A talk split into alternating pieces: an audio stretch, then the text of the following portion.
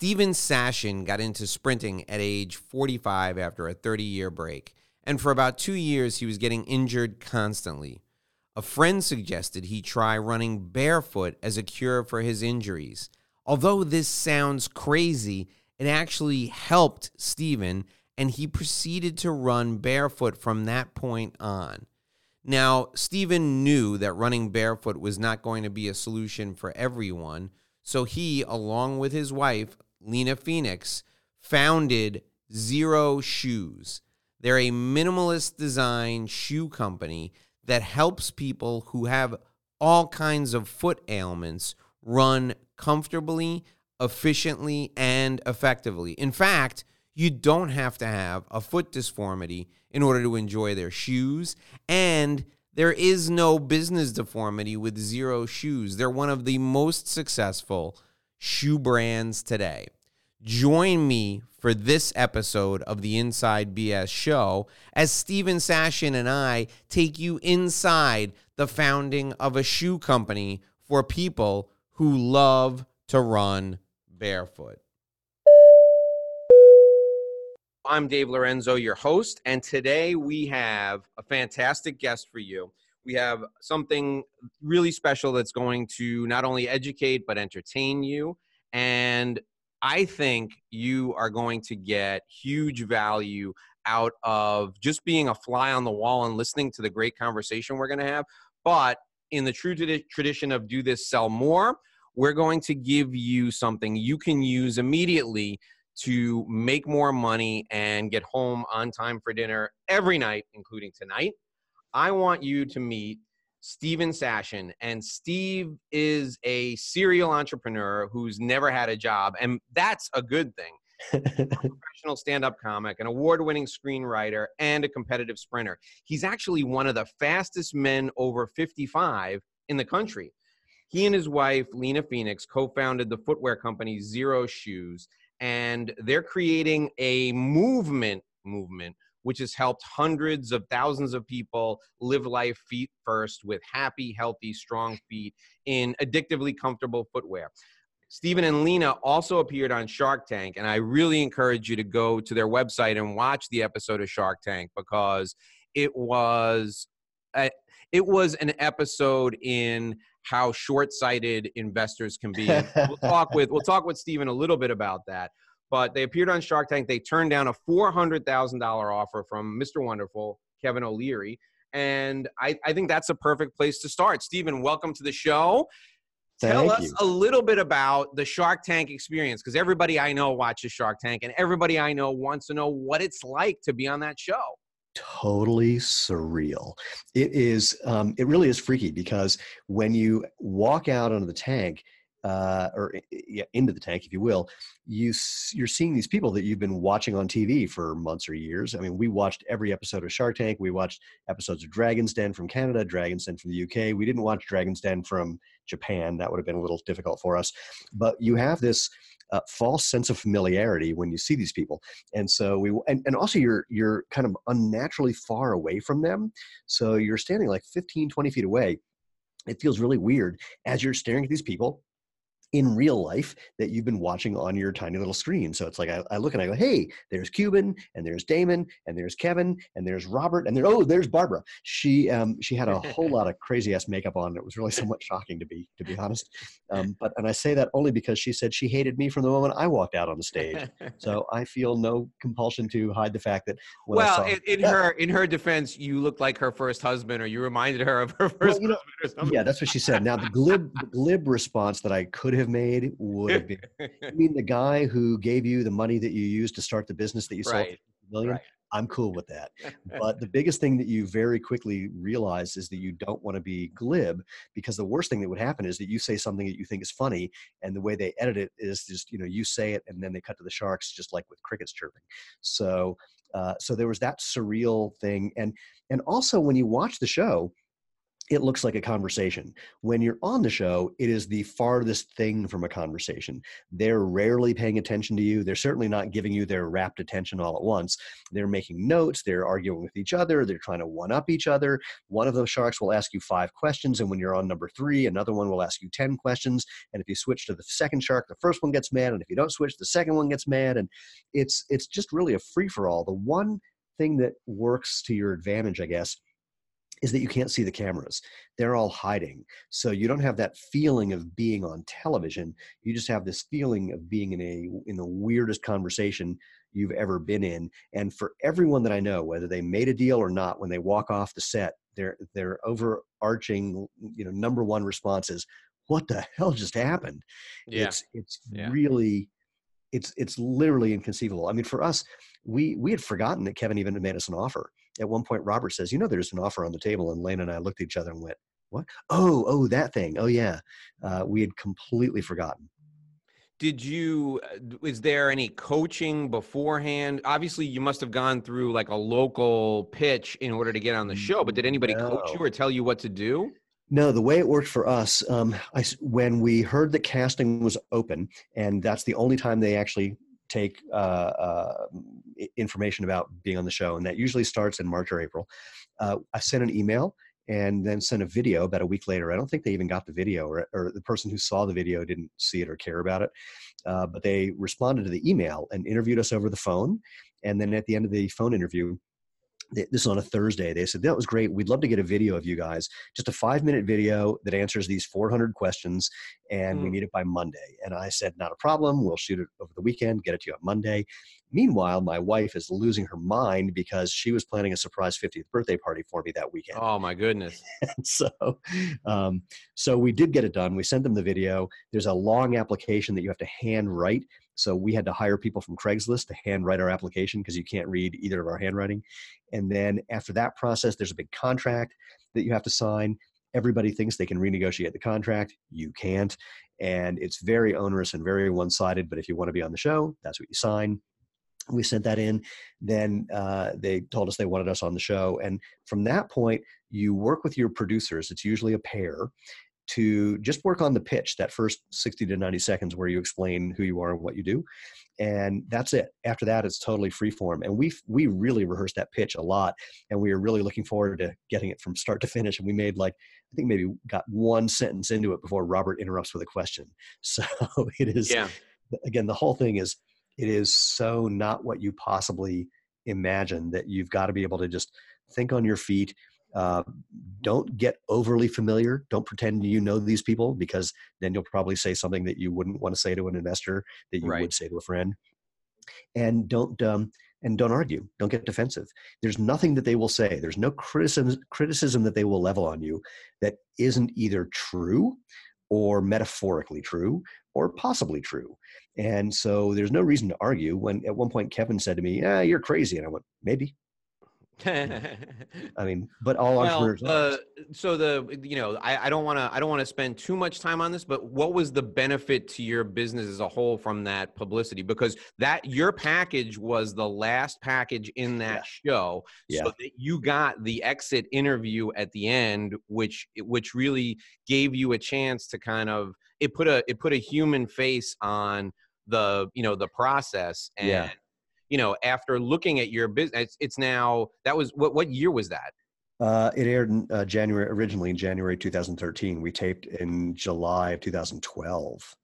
so so it's you know Six and a half at the time we're recording this it's like seven years Six and a later years, yeah. yeah and you're and you're extremely successful at the end of that what was the what was the outcome how did that help your business We did about three months worth of sales in the week following the show. wow holy And- cow And and had we been prepared now, and that was selling a twenty dollar do-it-yourself sandal making kit. right Could not be right more funky and finicky.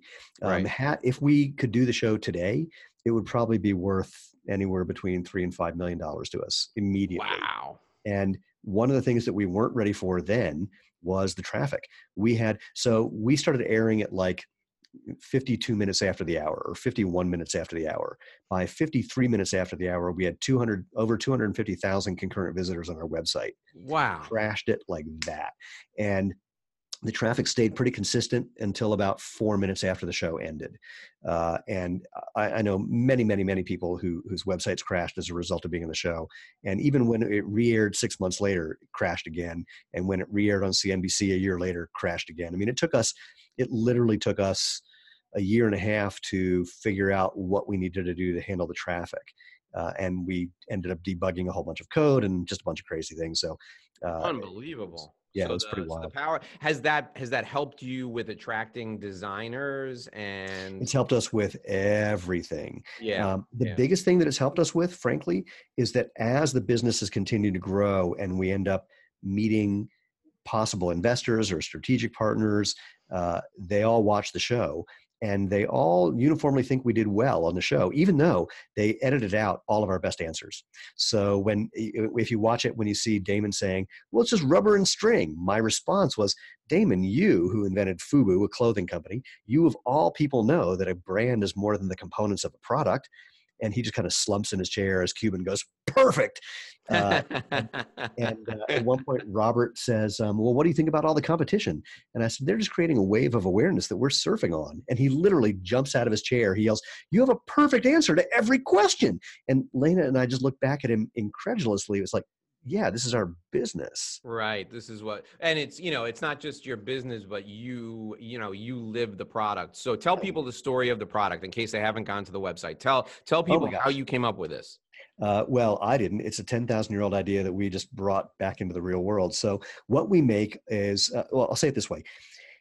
At the end of the day, do your feet feel better than they did at the beginning of the day? The answer is usually no. And no, that's, absolutely. And I, you know, I do I do four hours on my feet at a at a seminar or something, and it takes me it takes me like two days to recover. I'm 50. Yeah, it takes me two that's days not, to recover. That's not normal. That okay. happens because of the shoes that you're wearing. Your feet are designed to bend and move and flex and feel. And if you let them do their job, they can support you all day, every day on concrete, on, on any surface you can think of without a problem. You can feel just as good at the end of the day as you do at the beginning. And but modern footwear doesn't let you do that. Modern footwear squeezes your toes together, it typically elevates your heel. It's too stiff to let your feet move naturally, too much padding so you can't really feel the ground and respond accordingly. And if your feet can't do their job, the function of balance and agility and support moves tries to move to your ankle, your knee, your hip, and your back, which are not designed for that. Uh, if you let your feet do their job, then you can support yourself quite happily for the rest of your life. So, what we make is casual and performance shoes and sandals that let your feet move naturally, that let you live life feet first. Now, at the time, all we had was again a do it yourself sandal kit, which was basically just uh, some rubber in the shape of a your foot essentially, and some cord that you would use to lace it to your foot in hundreds of different styles, the way that people have, have been doing for thousands of years since they first invented footwear. Um, we've evolved significantly since then and become a full on active lifestyle brand. But at that time, that's all we had was that simple little barefoot running, walking, hiking sandal. What do you What do you run in now? Uh, depends on where I'm going. So we have a running shoe that we call the Prio that I use. I'm a sprinter, so I'm on the track mostly. So right. for so anything you, up so to about, like, uh, is it like your version of flats? I mean, is that? Yeah, it's basically it's sort of like a racing flat, but not quite as not quite as lightweight as a racing flat, not quite as not quite as minimal as a racing flat because it's okay. designed to handle fitness and CrossFit. I, I, spoke to someone earlier who was a power lifter. He said it's the best shoe he's ever worn for powerlifting. Wow. So um, it's really an all around shoe. We've and also got a trail. I'm looking. I have your website up on the other screen. I'm looking at it right now. It's a good looking shoe. Thank yeah. you. It's got a bunch of little design features that we own patents on and that have never been done before. Mostly because I knew nothing about footwear and said, "Well, here's how feet work. Why don't we make something around feet?" And people would say, "Well, no one's ever done that before." And I said, "Well, that seems stupid." So, what do you what do you recommend for people who run who run distances? I have a I have a ten year old who's a mixed martial artist and he runs three miles a day, and we can't find shoes that he finds comfortable. So, what do you recommend for people who run distances? Well, here's the joke: people run distance in everything we make, including our casual shoes that are not made for really? running distance. Yeah, well, in part because our soles are the same. We have a sole that gives you the right combination of ground feel, so your feet can actually do their job of feeling things. You have more nerve endings in your sole than anywhere but your fingertips and your lips. You're supposed to use those things to tell your brain what's going on with your whole body. So people run in our sandals, they run in our casual shoes, they run in our performance shoes. Uh, the most popular running products uh, for shoes, the Prio for kind of all around, and then our TerraFlex is just an amazing trail running shoe. Gives a little extra cushion, uh, barely any, but it, you if you look at the construction, but you really feel it, and it's got a grippier tread. It's the best reviewed product we've ever had, and it's just super super comfy. But again, we have people who run in that that super minimalist sandal. We have people who run in our trail sandals. We've had people run in our hiking boots. We've had people, which is really just the high top version of the Prio. So right. kind of makes sense. Um, we what, it's become a joke in the office where we'll make a product for some specific use, like casual wear, and then we just wait to hear someone say something like, "Hey, I just climbed Kilimanjaro on these." Like, so if you want to take a look at these, if you're listening and you want to take a look at these, go to xeroshoes.com, X E R O S H O E S.com. Look at the Prio. I'm looking at the Prio right now. It's got almost 1,500 reviews, and they're and they're all five stars. It's really hard to yeah, find a bad. They averaged a 4.8. Yeah, and the and the TerraFlex is on there right now. That that has 623 reviews, and that's got that. It looks like that's got almost all five stars. Yeah, that one's even better. And they're they're unbelievably affordable. They're they're not Yeah. expensive at all. It's great. Yeah, and the soles have a 5,000 mile sole warranty, so the net cost is even less. That's fantastic. I want to talk to you specifically about the community you've built. Eh, You know, so one of the things we talk to our clients about all day long, whether they're in professional services or they're uh, salespeople selling pharmaceutical products, or they sell private jets, or they're looking to do business with the affluent. One of the things we we talk to our clients about all day long is number one, establishing some level of expertise, and number two, creating a community where your the folks who are your clients can support one another and can learn from one another. You own and run a shoe company and you've got one of the best email systems that educates people and establishes your expertise I've seen and also on your on your site you have you've created a community of people that are talking about everything from um, how to use your products effectively to where to you know where to go and run and hike Yeah. talk to me about creating a community and how you leverage the email communication to develop an affinity for your for your brand and for your products Well, luckily for me, you just explained how to do it. So I will highlight what you just said. and the gist is that to the extent to which you can provide value, and value comes in a number of forms, it can come in information and education, it can come in entertainment, it can also just come in giving people the opportunity to share with other people or to become visible or to get some sort of uh, attention or or validation or just an opportunity to uh, to have a voice. So those are some of the different ways that people can participate, or that you can mm, uh, the, kind of value you can provide. And then it's just a question of where you do that. So we, I used to when I started the, the site. Actually, I had a forum, and that was a, a really nice thing to have for a while. But the software was a little too insecure, and it was just getting hard to manage. And that's when Facebook started to take off. So we've we've kind of let Facebook do that job. Uh, we the way we the way we engage with our people is uh, by a email and inviting them to participate and uh, the way we build out that campaign is based on the customer life cycle. So what that means is there are different stages that people will go through from just being prospects where they don't know anything about what we do or who we are to buying a product to buying multiple products to not necessarily buying something for some period of time to being some of our best customers. They're all different uh, categories that people can can possibly go through as they go from not knowing who you are to knowing who you are to engaging with you and buying from you et cetera et cetera. And we track where those people are by their activity and we build out email campaigns based on that. And we try to the biggest thing we try to encourage is for them to participate. We don't sell super hard uh, i know that i could sell harder but i don't want to. I i've made what arguably is a bad business decision and that is lena and i run this business the way we would want it to be run if we were customers. And i say that's potentially a bad business decision because our prices are lower than they could be. We don't sell as hard as we could. We there's a number of things that we don't do that would probably make us more money and we don't care. So that's actually another thing that we do that helps with the community is we're very present and visible through everything we do. It's all branded and uh, linked to us personally. And we tell a lot of personal stories not overly personal i'm not you know talking about our sex life but we we share about just who we are and what we're doing because people like relating to people not to things not to amorphous whatever. For for someone to relate to a brand that brand has to be so well established that it doesn't require humans involved basically the the the giant customer base becomes what you're getting into. But until you've gotten that level of penetration, which very few companies ever get to, you it's just easier to relate to humans than it is to relate to some you know amorphous corporate blob.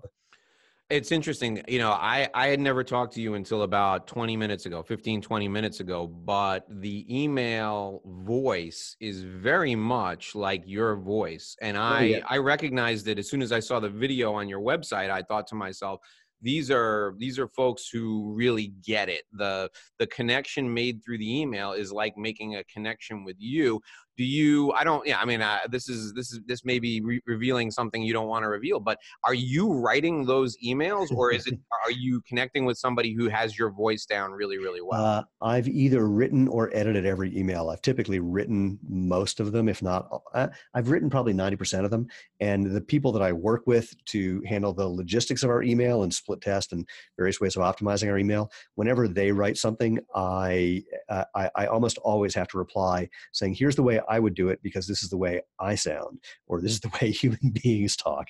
Um, right. Our newsletter, we have I have some people that we've that we brought on board who craft that every well basically three times a month sometimes four times a month and pretty much every time i'm still to this day uh, editing that to make it more like the way we talk and less like the way they talk talk to me about the you know the entrepreneur in me is really curious about the guarantee so mm. um, tell me, tell me about the guarantee. The pushback that I always get from our clients with the guarantees. Oh, everybody's going to send them back. They're going to they're going to wear them for six months and send them back. Tell me about the guarantee. Tell me how that strengthens your brand, and tell me tell me about reality. How does that really work?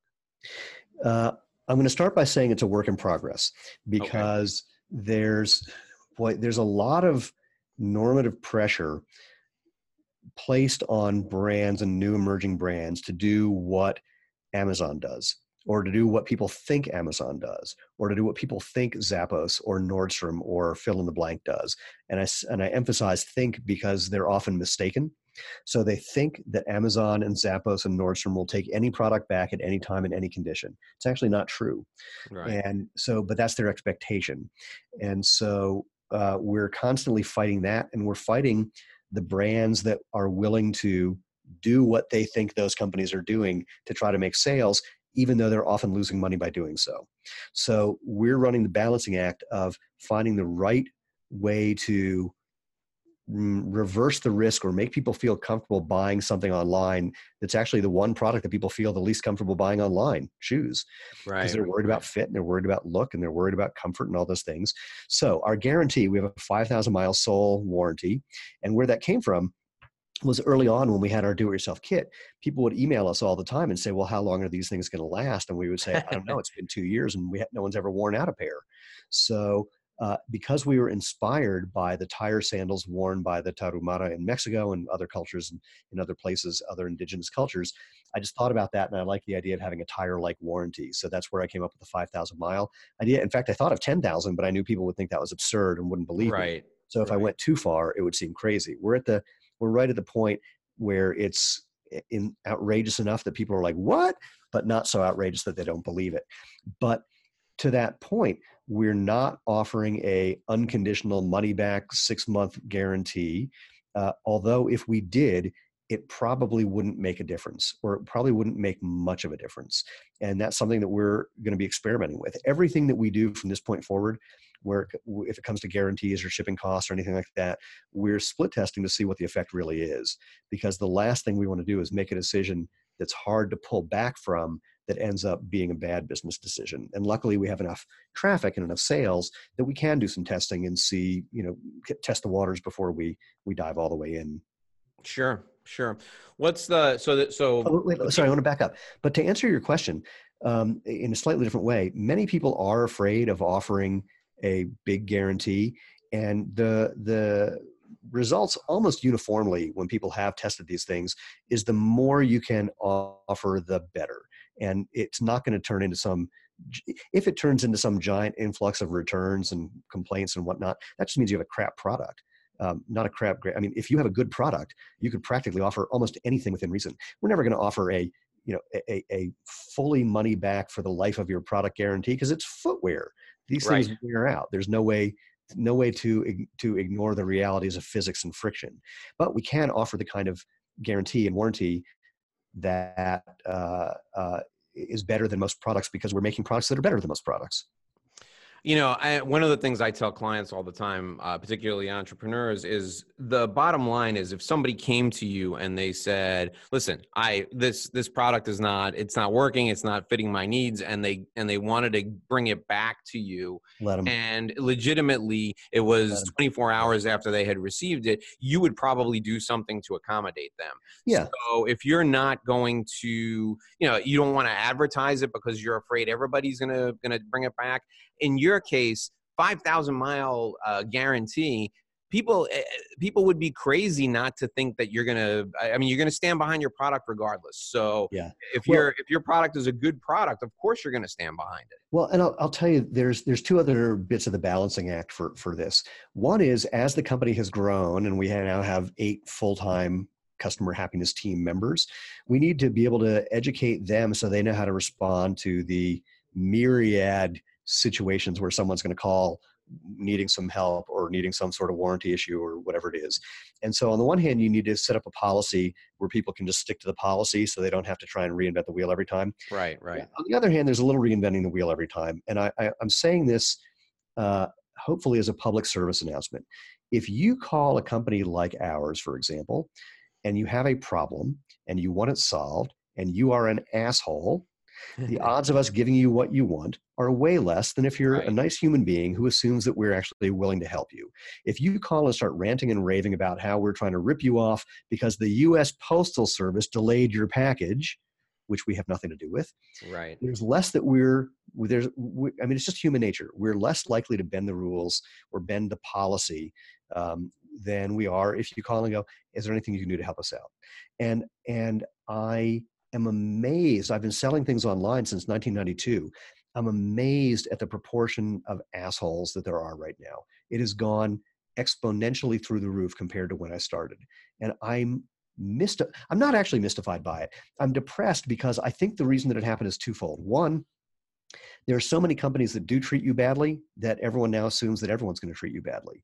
And the other is just the anonymity of the internet and uh, and that's it right there. The fact that you can be faceless and you know, and you don't have to, you don't have accountability for your behavior, so people think that's, I think, a Correct. huge and, problem. And I think that's extending past the internet into just the way we relate to people. I mean, if we have a customer who's um, who we're trying to help and they're they're just really upset for whatever reason, um, and the customer service team is unable to make a dent in that, they'll sometimes call, come to me and say, What do I do? And I go, Call them, pick up the phone. Because they're not going to be like that when you talk to them in real life. They're being like that because they're hiding behind their email. And yep, if they exactly are like that right. with you, exactly yeah. right. And if they're like that with you, put them through to me because they won't do it to me.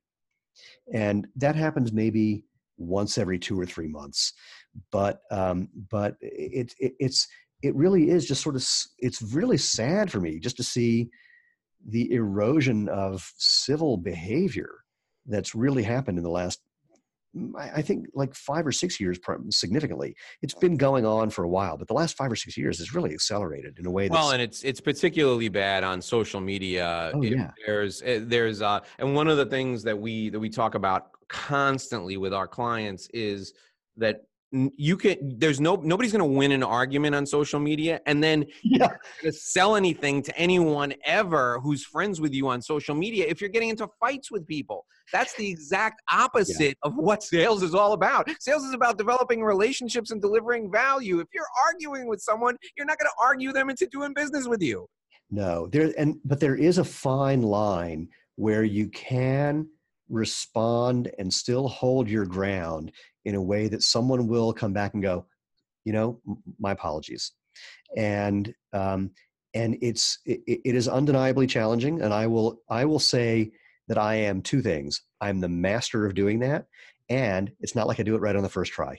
In other words, someone will respond and I will come back with my response that I erase 10 times before I come back with the one where I feel confident that I have not only responded to them, but I've responded to anyone who's reading the thread in such a way that they see that I'm the one who's reasonable in the conversation. Yeah. The, you know, that's the best you can do. So, folks, I want you to go to Xero Shoes, X E R O Shoes, all together, X E R O S H O E S dot com. I'm going to buy a, a, pair of Prios for myself, and I'm going to buy a pair of Prios for Nick. I said, you know, Nick is 10, he runs every day. We're going to unbox them. I'll put the unboxing video on YouTube, and Nick and I will both do a review of them. We will put it with the video from this podcast. So if you're listening to this online right now, go to the website, look for the video so that you can see us and our uh, and our Xero Shoes Prios. Look for the the interview with Steven on YouTube and join us right back here again next time for the Do This Sell More show. Steven Sashen, I thank you so much for joining me today. This is an unbelievably valuable conversation for all of our listeners what's the one thing you want to leave our listeners with in terms of the best advice you can give them from a perspective of relationship development or delivering value? Find where people are already having the conversation that you want to be part of and join it and join it just for the sake of being part of the conversation and offering value to it, not trying to get something from it. Very good. Great advice. Thank you, Steven Sashen. Until next time, I'm Dave Lorenzo, and I hope you do this and sell more. That'll do it for this episode of the Inside BS Show. Join us right back here tomorrow for another show where we take inside business strategy, share all the insider business secrets, and cut through all the inside BS. We'll see you on the inside.